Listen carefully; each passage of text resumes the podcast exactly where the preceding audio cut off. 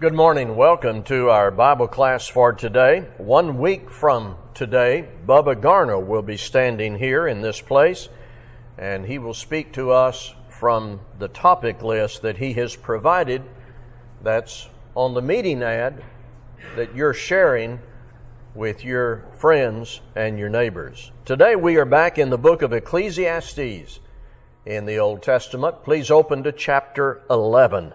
Ecclesiastes chapter 11. We will be there for study and applications in just a moment. Ecclesiastes chapter 11 after prayer. Heavenly Father, we are so pleased to have this time we have set aside to read and reflect on Thy Word. May we concentrate, absorb what we need, and respond daily by living closer to Thee. Through Jesus Christ we pray. Amen. Ecclesiastes chapter 11. Cast your bread upon the waters, for you will find it after many days. Give a portion to seven or even to eight, for if you know not what disaster may happen on earth. If the clouds are full of rain, they empty themselves on the earth. And if a tree falls to the south or to the north in the place where the tree falls, there it will lie. He who observes the wind will not sow, but he who regards the clouds will not reap. As you do not know the way the Spirit comes to the bones in the womb of a woman with child, so you do not know the work of God who makes everything. In the morning you sow your seed, and at evening withhold not your hand, for you do not know which will prosper, this or that, or whether both alike will be good. Light is sweet, and it is pleasant for the eyes to see the sun. So if a person lives many years, let him rejoice in them all. But let him remember that the days of darkness will be many. All that comes is vanity. Rejoice, O young man, in your youth, and let your heart cheer you in the days of your youth. Walk in the ways of your heart and in the sight of your eyes, but know that for all these things God will bring you into judgment. Remove vexation from your heart and put away pain from your body, for youth and the dawn of life are vanity. First of all, when you open your Bible to Ecclesiastes and you come to chapter 11, and that first time you read the opening statement, you may have no idea what it's all about. That was the case with me. I do not remember exactly when, but at some point I read Ecclesiastes chapter 11 verse 1 for the first time, and I stopped right there and said to myself, what in the world is that all about? I didn't know what it was all about when I first read it, and then I formed a picture in my mind and I was further confused.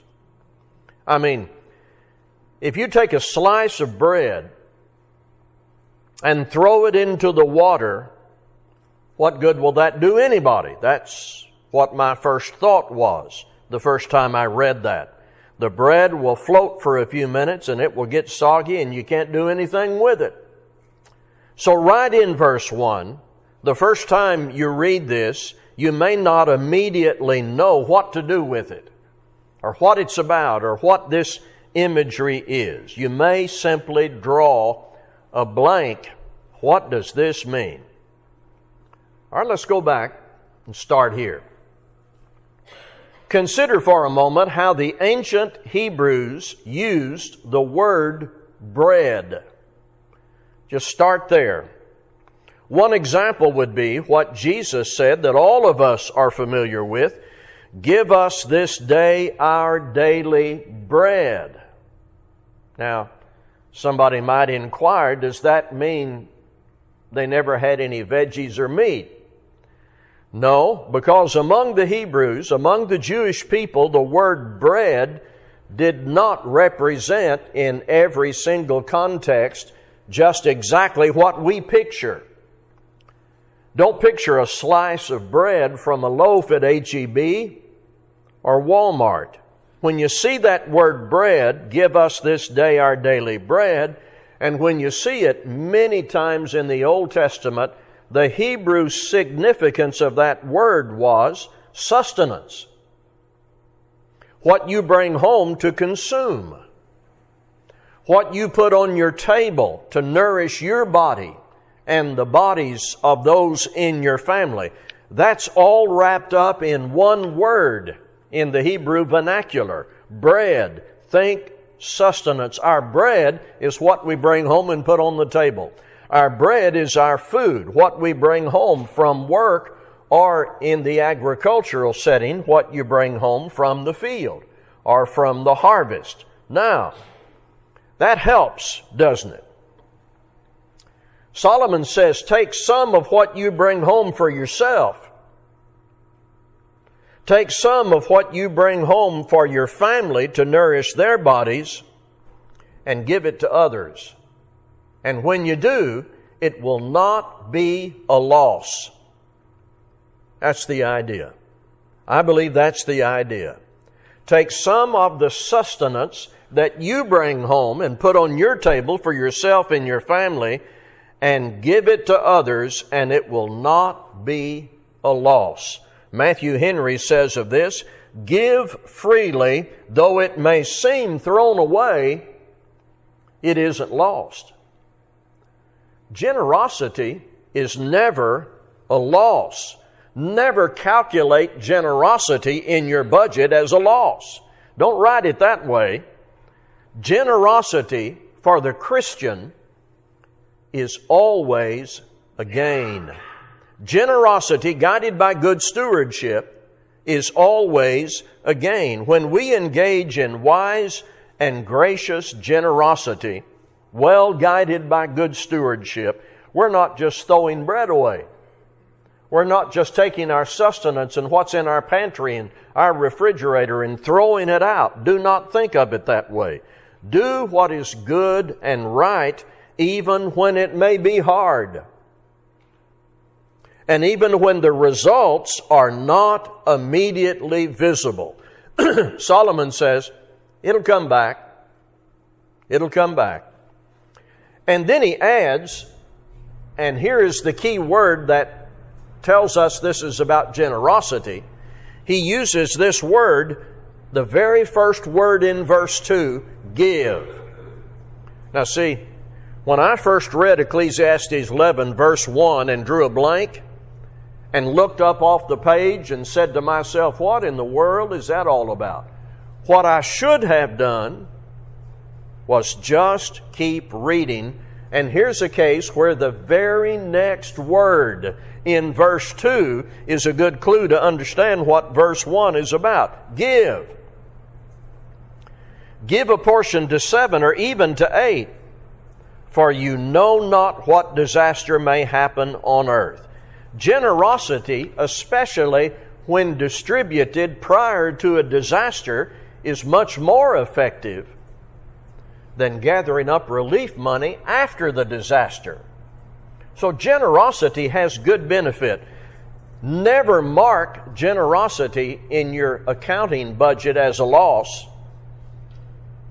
Never expect generosity to come back to you immediately. It eventually will and give even when it seems to hurt. Seven portions, even eight.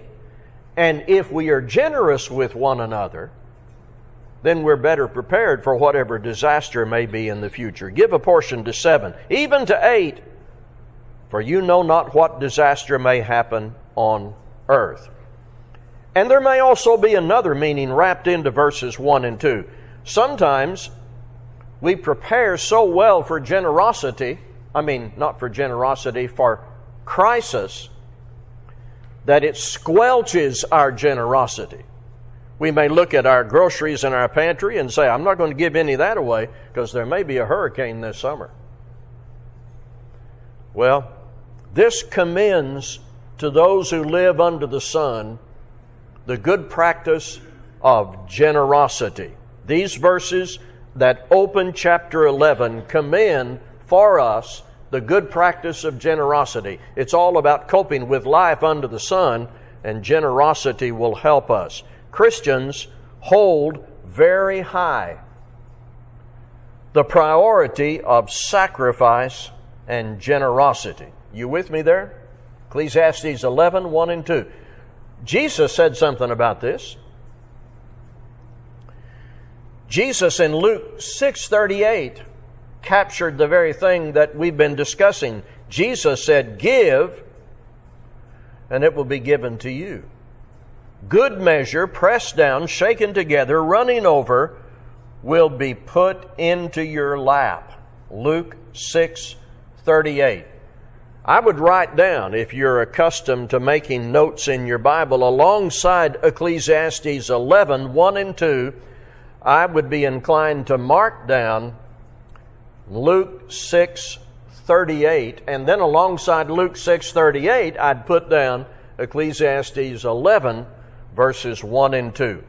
In biblical times, it was customary for a family to share a feast that they had with neighbors neighbors in need, and it is something that will bless you. All right? Questions or comments? Ecclesiastes 11, verses 1 and 2 sound strange at first until you study it further. Cast your bread upon the waters. 3 and 4. If the clouds are full of rain, they empty themselves on the earth. And if a tree falls to the south or to the north in the place where the tree falls, there it will be. He who observes the wind will not sow, and he who regards the clouds will not reap. Well, same thing may happen to you here. You come to this observation that Solomon makes about rain and trees, and you say, Well, what is that? What is that all about? Well, I may not help you much, but I'm going to try. The main idea is to be proactive, to be engaged to the best of your ability, to do what you can to provide for yourself and share with others, knowing that certain things are bound to happen. There'll be a hurricane again. There will be rain trees will fall. And this actually has been used sometimes as an insurance passage. I knew a man once who sold insurance, and he would make reference to this passage when he was talking to a client. There will be clouds in life. They're going to be full of rain. That rain has to go somewhere. Do you have flood insurance?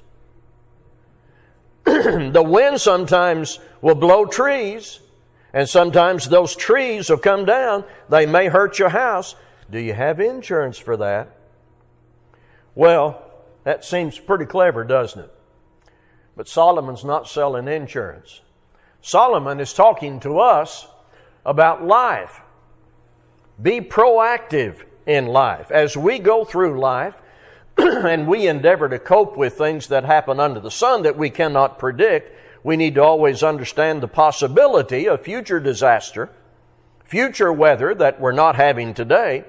Spiritually and morally, we need to be engaged in proactive. Now, do you, do you know exactly what's going to happen to you spiritually and morally in the future? I mean, do you have specific information about the temptations? The discouragements, the things that are going to fall in your lap, the things that are going to happen to you to discourage and depress you and put you under great pressure to move away from God. Well, be proactive. Solomon's talking about life, not insurance. Be engaged and proactive now. Bring everything you can home from the grocery store to your table. Work hard for that. And then share what you put on your table with others and do it generously and it'll come back to you because things are going to happen and we all need to be prepared. Spiritually, that's where this is going. Spiritually, that's where this is going. Not just generosity with groceries, but generosity with the Word of God in your family and with your friends and your neighbors because things are going to happen in the future where we're going to need to stand in the storm on a firm foundation. Be proactive and busy and responsible now. There are crises in the future that we cannot see today, but we can make some good general preparation for them through prayer and growth and Bible study and Bible classes and Bible reading and gospel meetings. We can prepare ourselves for future temptation and trial and difficulty. And we ought to share all that with others. Have you ever talked to a Christian just out of a crisis, a moral failure, a fall deep into sin. and sometimes you'll hear them say something like, It just took me by surprise. I never expected that temptation. I didn't, didn't expect to respond in that way and submit to the temptation and fall into sin I thought it would never happen to me. Solomon's point. Disaster can happen. There will be floods and fallen trees, and there will be times when you'll need to use what others have shared with you. The implication from the context in Ecclesiastes 11 is that wise people prepare. Wise people prepare. Now, set up a contrast with what we studied the other day. Set up a contrast with what we studied Wednesday night. In chapter 10, we were talking about the portrait of the fool. And in chapter 10, we discovered images and proverbs that were mixed together to give us a portrait of the fool. And it was pretty vivid. And we even laughed about some of it. It was so vivid. Well, back in that section, immature leaders spend their time getting drunk and thinking that money is the answer to everything. What happens when that kind of immaturity goes on in their future when a day of crisis comes? So now in chapter 11, it is wise, while you're here under the sun, it is wise to be generous and be prepared for future disaster. Cast your bread upon the waters, for you will find it after many days. Give a portion to seven or even to eight, for you know not what disaster may happen on earth. If the clouds are full of rain, they empty themselves on the earth. If a tree falls to the south or to the north in the place where the tree falls, there it will be. He who observes the wind will not sow, and he who regards the clouds will not reap. I want to take up the last part of that, verse 4. Here we are again with the imagery common in Hebrew literature of agriculture. We've already had a hint of that kind of imagery in the earlier part of chapter 11. Now we have it again. He who observes the wind will not sow, and he who regards the clouds will not reap. The classic question in farming forever has been exactly when do you plant? That's always going to be a question. It's always been a question. You've always needed to navigate that carefully. Almanacs are published. Some, some of you remember the Farmer's Almanac. And one of the purpose was to try to have a good handle on when to plant and, and look at the weather based on patterns. So almanacs were published and consulted charts people come up with based on the seasons and the moon, carefully drawn up to try to find out when to plant. Today there's weather forecast and there's satellite imagery and there's high tech science that farmers rely on. Farmers want to know exactly when do you plant. I'm going to tell you, I think, the simple lesson from this passage is if you wait until the conditions are absolutely perfect and the stars are all aligned and the conditions all match up, it is very likely you will never sow.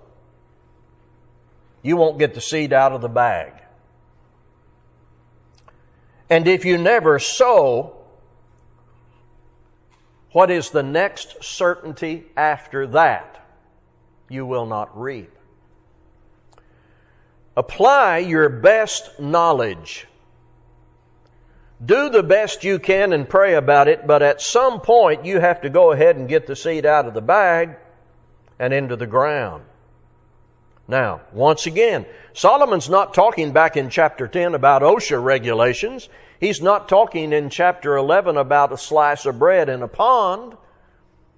He's not talking about life insurance or property insurance. So all this has spiritual meaning. So let's take this to a spiritual realm and think about it for a moment.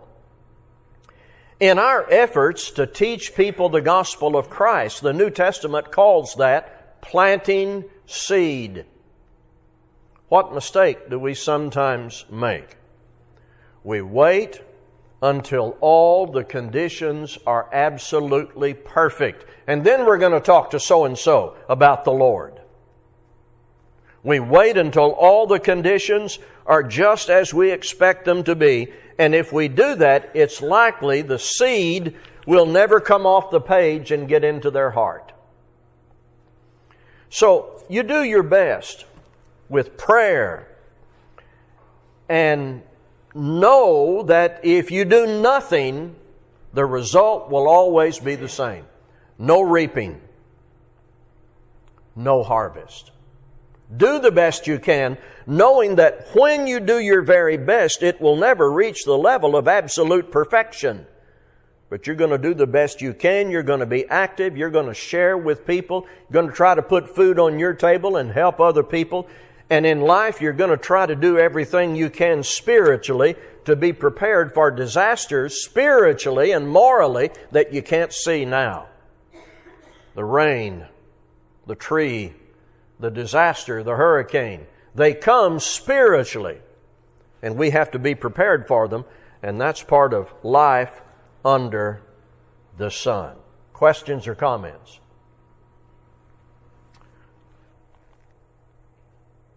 There it is. He who observes the wind will not sow. You know, you can just see the farmer out there watching the wind, seeds in the bag. And he who regards the clouds, now he's looking at the clouds, seeds in the bag. At some point, you take your best knowledge and you get to work. You get to work. That's what that's about. And we're going to go to 5 to 10. As you do not know the way the Spirit comes to the bones in the womb of a woman with child, so you do not know the work of God who makes everything. Solomon over and over again talks about what man doesn't know. Humanism, the popular secular philosophy, says man can know it all and man will figure it all out and man will fix everything. Solomon says, no, you're not going to fix everything because you don't know everything. You don't know how everything works. You do not know. In the morning sow your seed, and at evening withhold not your hand. For you do not know which will prosper, this or that, or whether both alike will be good. Now, see, there it is. Get busy. Be responsible. Do what you can with the best knowledge that you have, knowing that your knowledge is limited. Light is sweet, and it is pleasant for the eyes to see the sun don't get so wrapped up in trying to figure perfectly everything out that you don't see the good things in life. So if a person lives many years, let him rejoice in them all. But let him remember that the days of darkness will be many. That's the rain in the trees. All that comes to vanity. Rejoice, O young man, in your youth, and let your heart cheer you in the days of your youth. Walk in the ways of your heart in the sight of your eyes I tell you, young men like the first part of verse 9. Right? Just love the first part of verse 9, but it's got a rest. The rest of verse 9 but know that for all these things God will bring you into judgment. Remove vexation from your heart and put away pain from your body, for youth and the dawn of life are vanity. That's going to lead us into chapter 12, where it says you're going to get old. If you don't die, you're going to get old. And there are going to be some things associated with old age. We're going to have to wait for that another time. But we're going to talk more now about 5 to 10 that we just read, 11, 5 to 10. The question that comes up in exploring this section is, and all the commentaries dig into this page after page, is this a single paragraph with one primary theme? Or is this a series of proverbs that are just listed and, and not really connected? That's the question that comes up with respect to verses 5 to 10. Uh, let's take that up. Seems to me 5 and 6 bear a connection with the previous verses in this way. We do not know everything in advance. So we do the best we can with the present knowledge we have. And as I said a moment ago, doing nothing always will yield the same result of zero. So we do not know everything. Man's knowledge is limited. We do not know everything in advance. So, in fact, we do not know everything, period. You do the best you can with the present knowledge you have. Get busy, get to work, be responsible. So it seems to me five and six can be wrapped with four. So let's try that. Let's go four, five, and six and see if it wraps together. He who observes the wind will not sow, and he who regards the clouds will not reap. As you do not know the way the Spirit comes uh, uh, to the bones in the as you do not know the way the Spirit comes to the bones in the womb of a woman with child, so you do not know the work of God who makes everything. In the morning, sow your seed, and at evening, withhold not your hand, for you do not know which will prosper this or that, and whether both alike will be good. So, we do not know exactly how everything's going to come out. We're not prophets. We cannot uh, predict the fortune. So, that limitation should not motivate inactivity. I ought not to sit down and say, well, I can't know everything, so I'm going to do nothing. It'll kill me. And it'll squelch any good influence I might have on anybody else. I can't just say, well, I'm limited in my knowledge. I don't know everything, so I'm just going to sit here. I'm not going to put the seed in the ground and I'm not going to reap. Not going to put anything on the table, not going to share it with anybody else, not going to be prepared for disaster because I don't know everything. I'm just going to sit right here. No, that's, that's not the way to live in your life under the sun. One commentator said, Solomon highlights our ignorance with respect to what God is doing. Our emotional response may be to throw up our hands and quit, and sit down, and do nothing. The biblical advice is Keep working because we never know when or how God may choose to bless our efforts. Not working due to discouragement or depression is warned against and will have the net result of zero. Solomon's helping us cope with the vanity of life under the sun. Seven and eight. Life is sweet and it's pleasant for the eyes to see the sun, so if a person lives many years, let him rejoice in them all. But let him remember that the days of darkness will be many.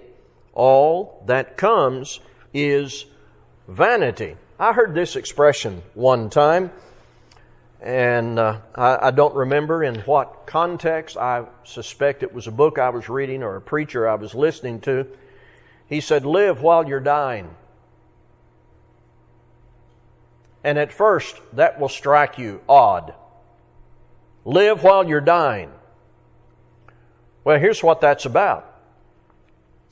We're all in the process of aging and dying right now. Now, you may not be in hospice care, but you're dying. You're moving in that direction. And so the saying was, live while you're dying. Solomon tells us that in Ecclesiastes with a variety of reality checks. Solomon says, yes, you're getting older. You're getting closer to death. You're not young anymore. He says that to those who are not in that state anymore. You don't know when the rain is going to come and the tree is going to fall, but live while you're dying. That's the idea. Enjoy what God allows you to have the light and the sun. Haven't we enjoyed the sun yesterday and today? Solomon says, rejoice in them all. Instead of saying, well, the sun is here today, it'll be cloudy on Wednesday. That's not, not an attitude that'll get you through life under the sun. Uh, the weather's never going to be just exactly what you like every day in the future. I, love it when I check Facebook and my friends are saying, Wow, this is such a great day. And it's good to rejoice about a great day, even if you know that, that they're not all going to be great. Rejoice in the ones you have. And then I read to you verses 9 and 10, and I've already given up to you part of what I was going to say about it. Rejoice, O young man, in your youth, and let your heart cheer you in the days of your youth. Walk in the ways of your heart and the sight of your eyes. But know that for all these things, God will bring you into judgment. So at first it sounds like Solomon is saying, Go ahead, boys, have a good time. Solomon, of course, means have a good time within the valuable constraints of the wisdom that God enables us to have. Have a good time within the valuable constraints of wisdom. Let your heart cheer you in the days of your youth, but you have to keep well in mind the final judgment of God. And you have to understand you're not always going to be young. You can ask many, many people who are here today and they'll testify. Old age is ahead. Hard to think about that when you're 21. You got all that energy. Old age is ahead, so get focused in your youth on the fact that you can enjoy what God enables you to have and the energy that you have in your youth, but remember your Creator in the days of your youth. For all these things, God will bring you into judgment. That's Ecclesiastes chapter 11. I've got a few more minutes, but I want to pause for questions or comments. Yes, Brother Kaufman. Uh, your statement in regard to living as you go very wise. It is. It is. There's something in science called the second law of thermodynamics. If you've ever studied that or you know what that's about, you know that we're all moving toward decay. Some of you know it very well but we're all moving toward decay. Now, that becomes the lead in into chapter 12. Because in chapter 12, the first part of chapter 12, we're going to study Wednesday night, Solomon gives this vivid, perhaps the most vivid description of old age you'll find anywhere in the Old Testament, or maybe anywhere else. Vivid description of old age. And some of us read it and say, yeah, that's me. Then he says, Remember the Creator in the days of your youth, before those days come. We're going to navigate all that Wednesday night. Thank you, Brother Kaufman. Takeaways. Live while you're dying. In the uh, opening verses, an obvious lesson about the value of generosity that is echoed by Jesus and the apostles. Generosity in the Bible is never about just randomly handing out money. You know, you could drive around uh, McAllen or Edinburg with uh, $20 bills and just pull up, and I'm sure the receiver would take them. That's not the way the Bible describes generosity. You give somebody a handful of cash and you feel good about it. Much deeper than that. It is about reflecting in your opportunities the generosity that you have received from God. God didn't just reach his hand out of heaven and said, Here, salvation.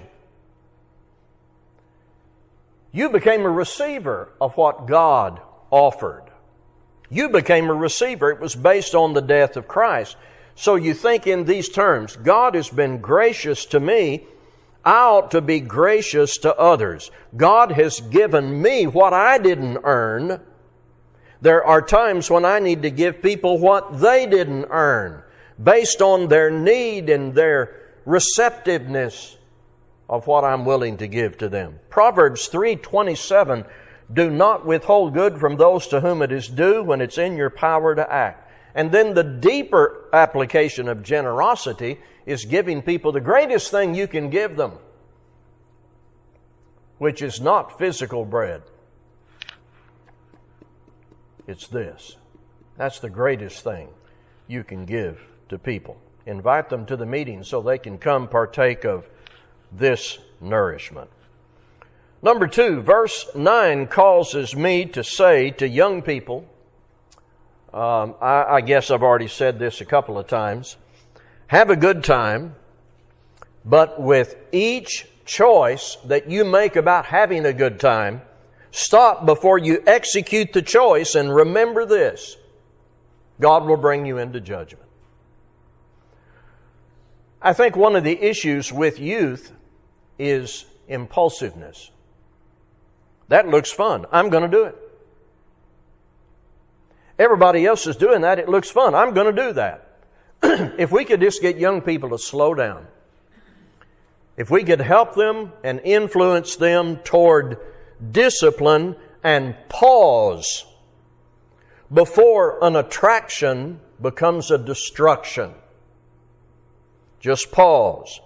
Have a good time, young folks, but with each choice that you make about having a good time, before you execute that choice, plug in this phrase God will bring you into judgment. Thank you very much for your good attention to our study. We will resume in Ecclesiastes chapter 12 Wednesday night. Thank you.